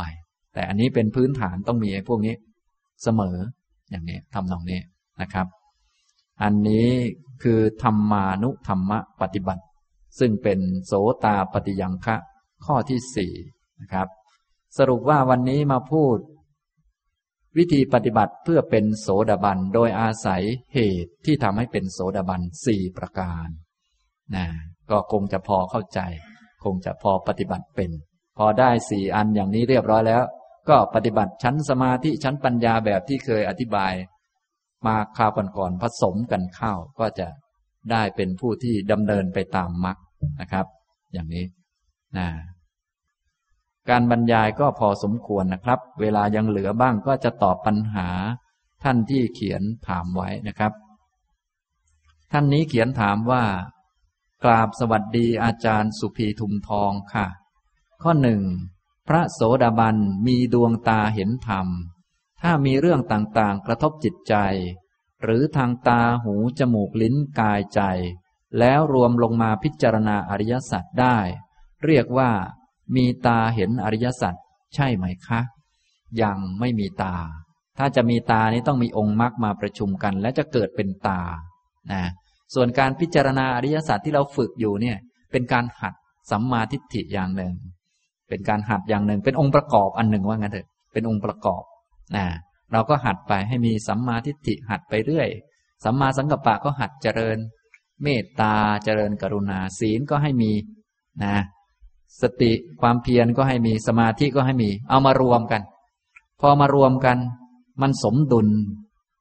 ก็จะเกิดเป็นธรรมจักขุขึ้นมาพอเกิดธรรมจักขุก็จะเห็นอริยสัจแบบที่ตัวเองพิจารณานั่นแหละ แต่ตอนนี้ไม่ต้องพิจารณาแล้ว เพราะมันเห็น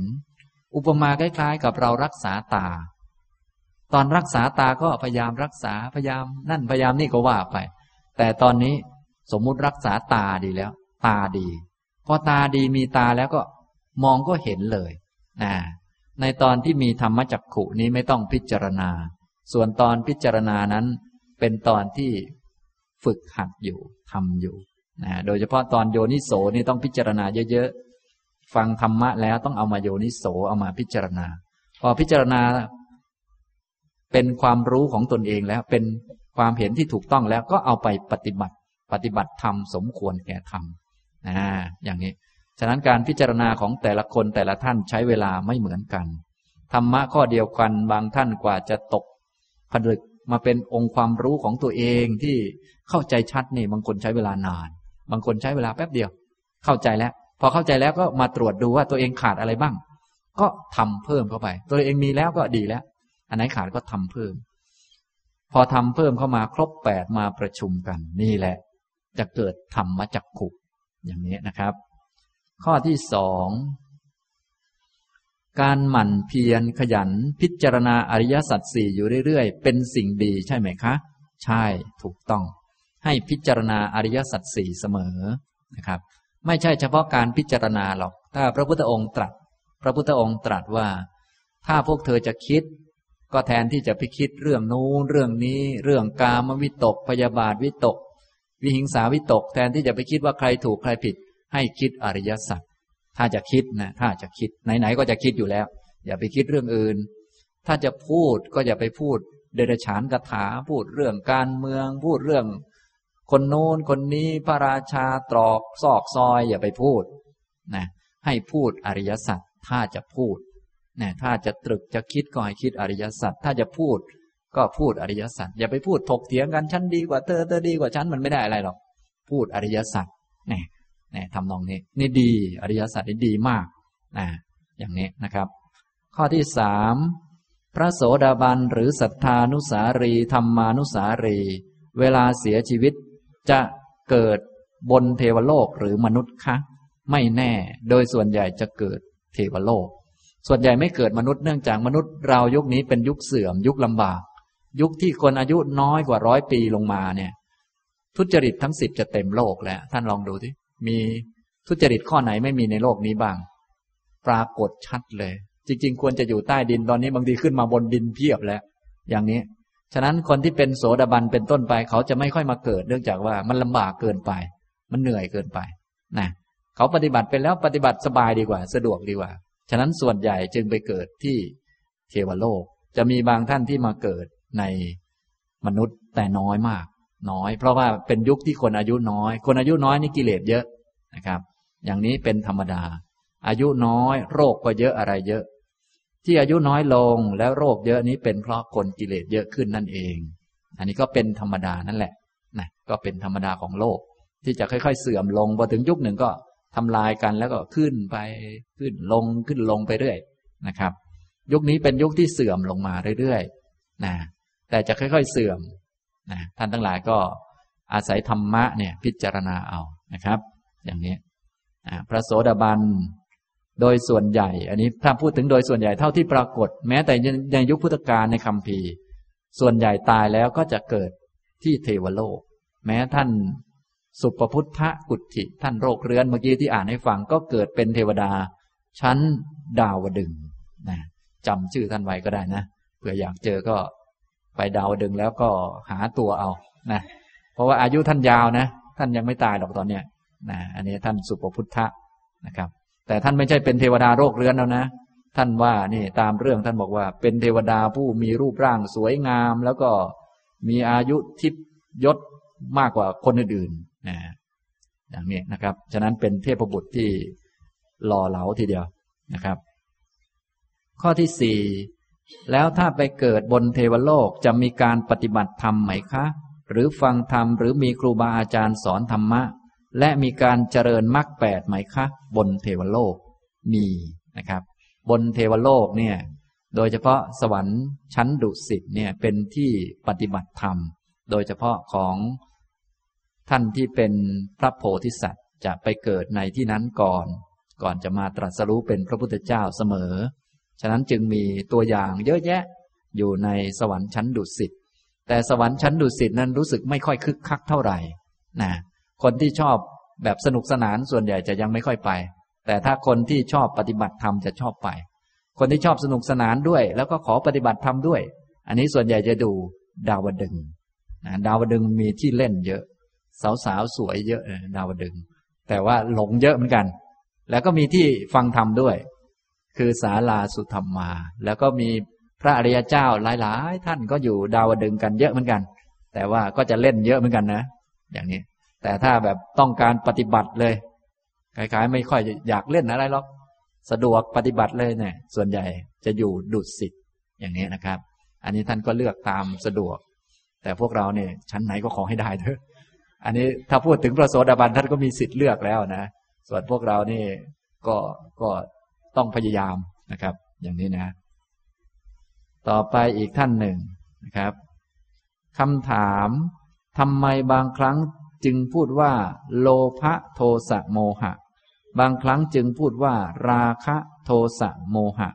คำว่าโลภะกับราคะต่างกันอย่างไร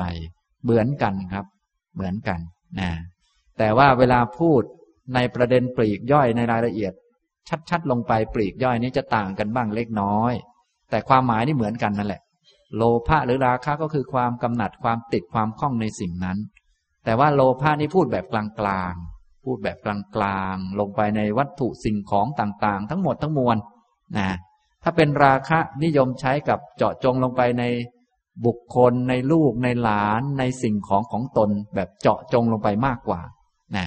ก็เลยมีคำเพิ่มขึ้นมาเป็นกามราคะบ้างอะไรบ้างให้ชัดลงไปว่า เกี่ยวกับเพศตรงข้ามนะ เกี่ยวกับลูกหลานของตนนะ เกี่ยวกับสมบัติของตนนะ อย่างนี้ แต่ถ้าเป็นโลภะนี่ก็ติดข้องทั่วไปธรรมดา แต่จริง ๆ ความหมายเนี่ย ตัวธรรมะก็คืออันเดียวกัน แต่เวลาพูดเจาะจงเขาเรียกเวลาเจาะจงเวลาใช้ ความหมายจะพิเศษต่างกันบ้างเล็กน้อย อย่างนี้เท่านั้นเองนะครับทำนองนี้ อันข้อที่สอง ฟังเทศกับฟังธรรมต่างกันหรือเหมือนกันหรือไม่เหมือนกันนะครับ ฟังเทศกับฟังธรรมคำว่าเทศ เทศนะก็คือการแสดง แสดงอะไร ก็แสดงธรรมนะฟังเทศนะจริงๆคำว่าเทศเนี่ยเป็นกิริยาอาการ จริงๆไอ้คำว่าเทศจริงๆอะถ้าตามสมัยคำบาลีแท้เนี่ย ฟังไม่ได้เพราะเป็นกิริยาอาการ เช่นผมพูดธรรมะนี้เขาเรียกเทศ กำลังเทศอยู่ เทศอะไร เทศธรรม เทศนาธรรม ธรรมมาเทศนา อย่างนี้ทำตรงนี้นะครับ อันนี้เทศนี้เป็นกิริยาอาการ แต่ภาษาไทยเราก็เอามาแปลงเป็นคำไทยแล้ว ฉะนั้นคำว่าฟังเทศก็คือธรรมะนั่นแหละ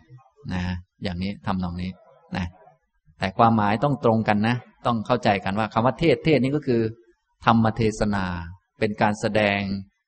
คำสอนของพระอรหันตสัมมาสัมพุทธเจ้าที่พระองค์แสดงไว้คำว่าแสดงแสดงหรือคำว่าเทศเนี่ยกับคำว่าบัญญัติเนี่ยจะต่างกันเล็กน้อย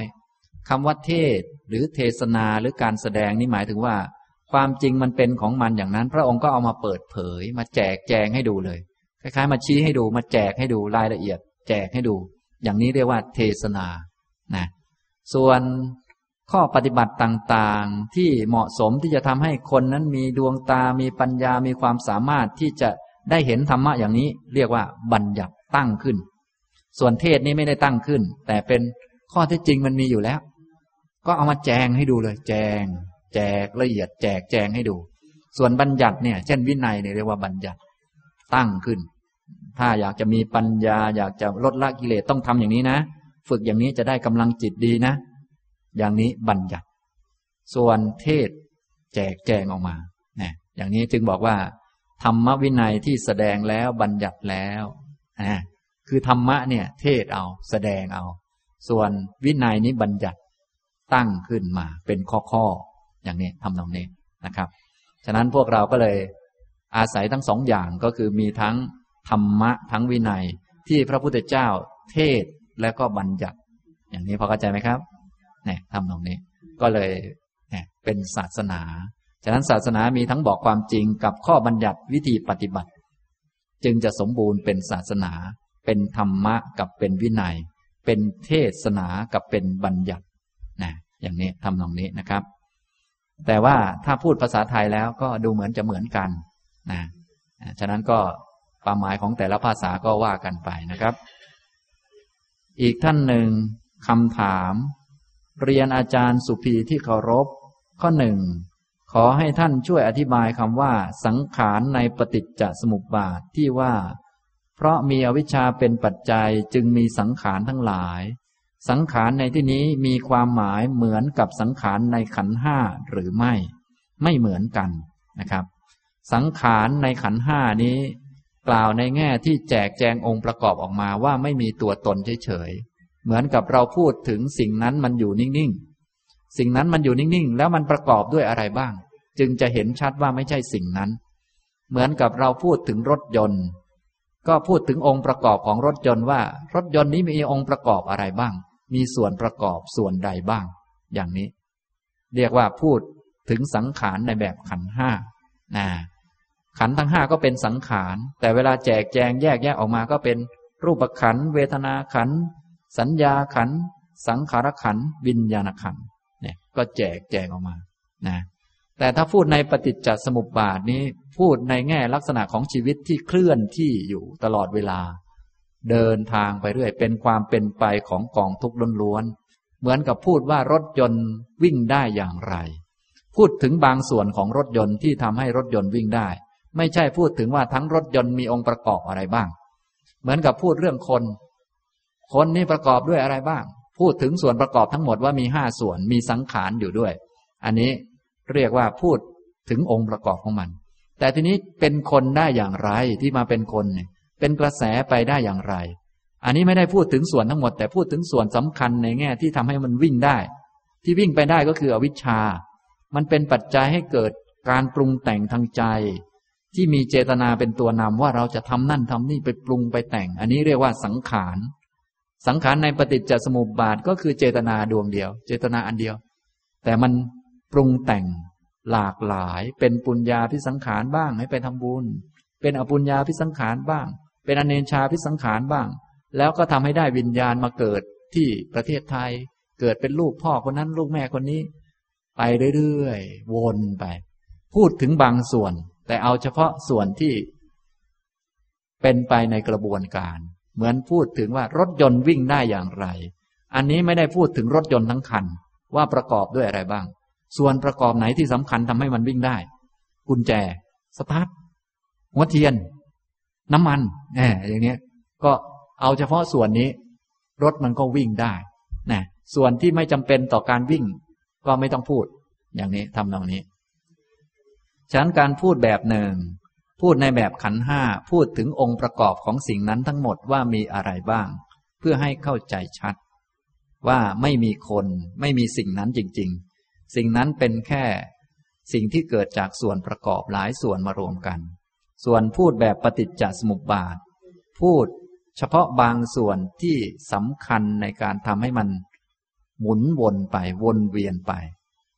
เหมือนพูดถึงรถยนต์ในแง่ว่า รถยนต์วิ่งได้อย่างไร นะ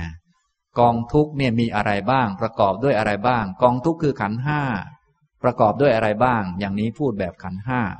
ถ้าว่ากองทุกนี้เป็นไปได้อย่างไร กองทุกมันเป็นไปอย่างนี้คือ เพราะอาวิชชาเป็นปัจจัย สังขารจึงมี เพราะสังขารเป็นปัจจัยวิญญาณจึงมีอันนี้พูดการเป็นไปของกองทุกก็เอาส่วนของกองทุกนั่นแหละ แต่ไม่ได้พูดกองทุกทั้งหมด เอาส่วนสำคัญ คืออวิชชาความไม่รู้แจ้งอริยสัจเนี่ย เป็นปัจจัยให้เกิดสังขาร พอไม่รู้แจ้งอริยสัจไม่รู้จักทุกตามความเป็นจริง ก็นึกว่าเป็นตัวเราก็รักเรา ไม่รู้จักเหตุเกิดทุกตามความเป็นจริง เหตุเกิดทุกคือตัณหาไม่รู้จัก นึกว่าได้ทำตามใจตนแล้วมันสบาย ก็ไปปรุงแต่งเจตนาว่าทำยังไงเราจะได้ทำตามใจตัวเองทำไวๆก็ยิ่งดีสิ ก็ปรุงกันไป ก็เกิดบุญเกิดบาปเยอะแยะ นะอย่างนี้ พอไม่รู้จัก นิพพานว่าเป็นความดับทุกข์ ไม่รู้จักอริยมรรคมีองค์แปดว่าเป็นหนทางก็ไปปรุงแต่งเยอะแยะ บางคนไม่รู้จัก อริยมรรคมีองค์แปดว่าเป็นหนทางให้ถึงความดับทุกข์ ก็ไปเชื่อหมอดูหมอดูก็บอกว่าต้องแก้ปีชงเนี่ยจะได้พ้นทุกข์พ้นโศกสักทีหนึ่งจะได้มีความสุข อย่างนี้ก็ไม่รู้หนทาง หนทางคืออริยมรรคมีองค์แปดเขาไม่รู้ พอไม่รู้ก็ไปเชื่อหมอดู เชื่อหมอดูก็เป็นบาป เป็นอปุญญาพิสังขารก็ปรุงแต่งทำตามเข้าไป ก็ทำหลงไปเป็นวิชาทิฏฐิ เป็นอปุญญาพิสังขารก่อให้เกิดวิญญาณที่ไม่ดี บางคนก็ว่าอยากจะพ้นทุกข์พ้นโศกต้องนิมนต์พระมาสวดที่บ้าน ก็นิมนต์พระมาสวดแท้ที่จริงจะพ้นทุกข์พ้นโศกนี้ไม่ใช่เพราะนิมนต์พระมาสวด แต่จะพ้นทุกข์พ้นโศกเพราะอริยมรรคมีองค์แปดเขาไม่รู้ทางเป็นอวิชชา ก็ก่อให้เกิดปุญญาพิสังขาร ขนาดไม่รู้เรื่องยังทำบุญเป็นเลยนะอย่างนี้อยากจะพ้นทุกข์เหมือนกัน แต่ไม่รู้ทางแห่งความพ้นทุกข์ไม่รู้อริยมรรคมีองค์แปดก็นิมนต์พระมาสวดให้พ้นทุกข์ก็ไม่พ้นทักทีแต่ได้บุญ นี้ก็เป็นปุญญาพิสังขารก็ได้บุญ อย่างนี้ ก็ชีวิตก็หมุนวนไปเรื่อย ตามบุญและบาปนี่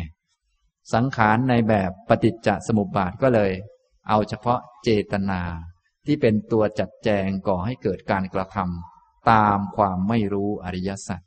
ไม่รู้ทุกข์ก็ไปทำไม่รู้เหตุเกิดทุกข์ก็ทำนั่นทำนี่ ไม่รู้จักความดับทุกข์ก็คือนิพพาน ก็พากันไปหา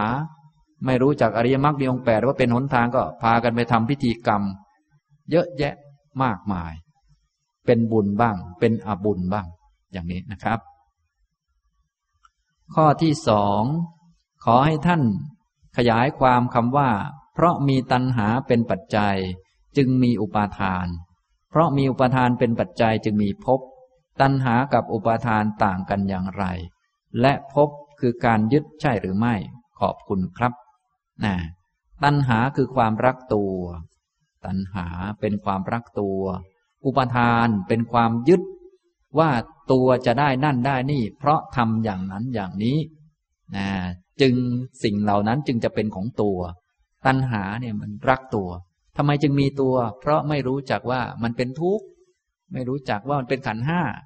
อาวิชชานั่นเองไม่รู้จักทุกข์ก็นึกว่ามีตัว ก็รักตัว รักตัวนี่เป็นตัณหา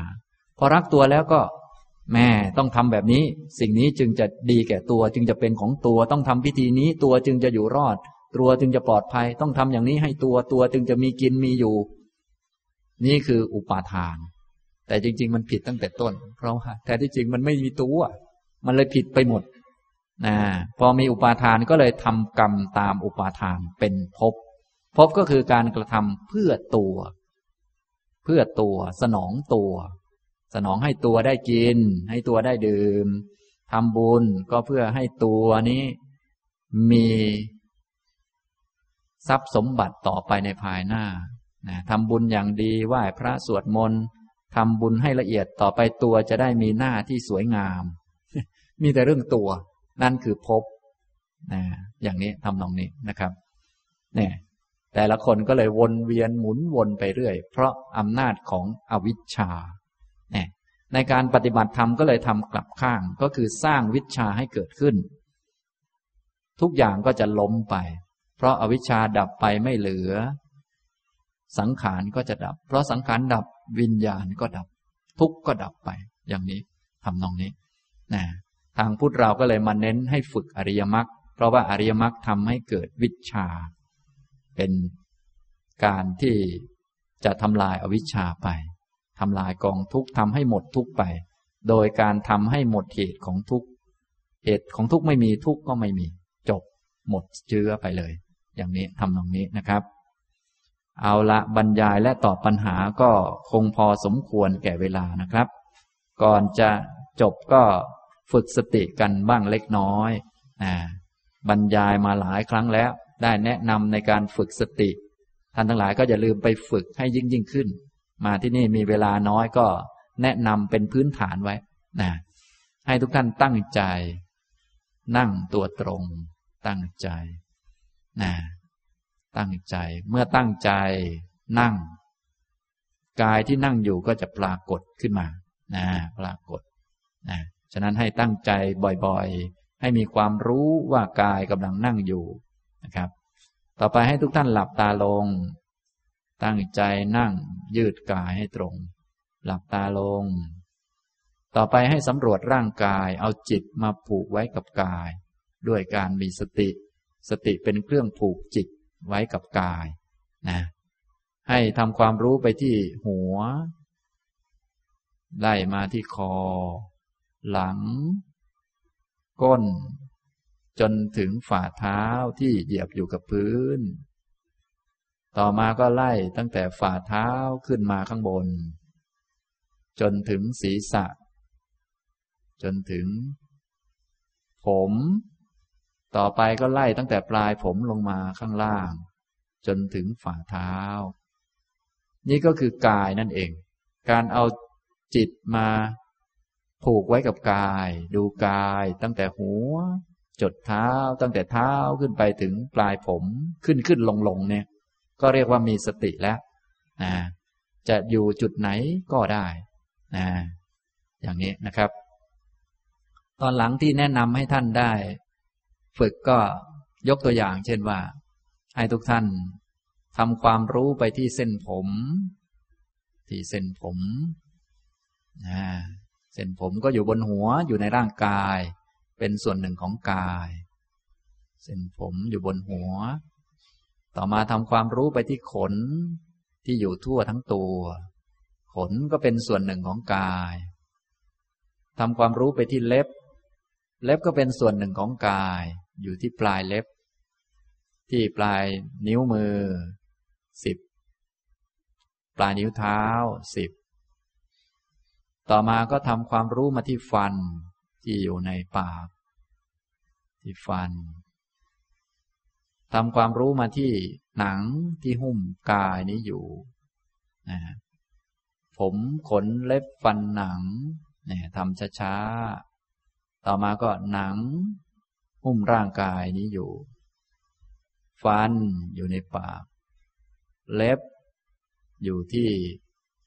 ปลายนิ้ว ขน อยู่ ทั่วทั้งตัว ยกเว้นที่ฝ่ามือและฝ่าเท้า ผมอยู่บนหัวเนี่ย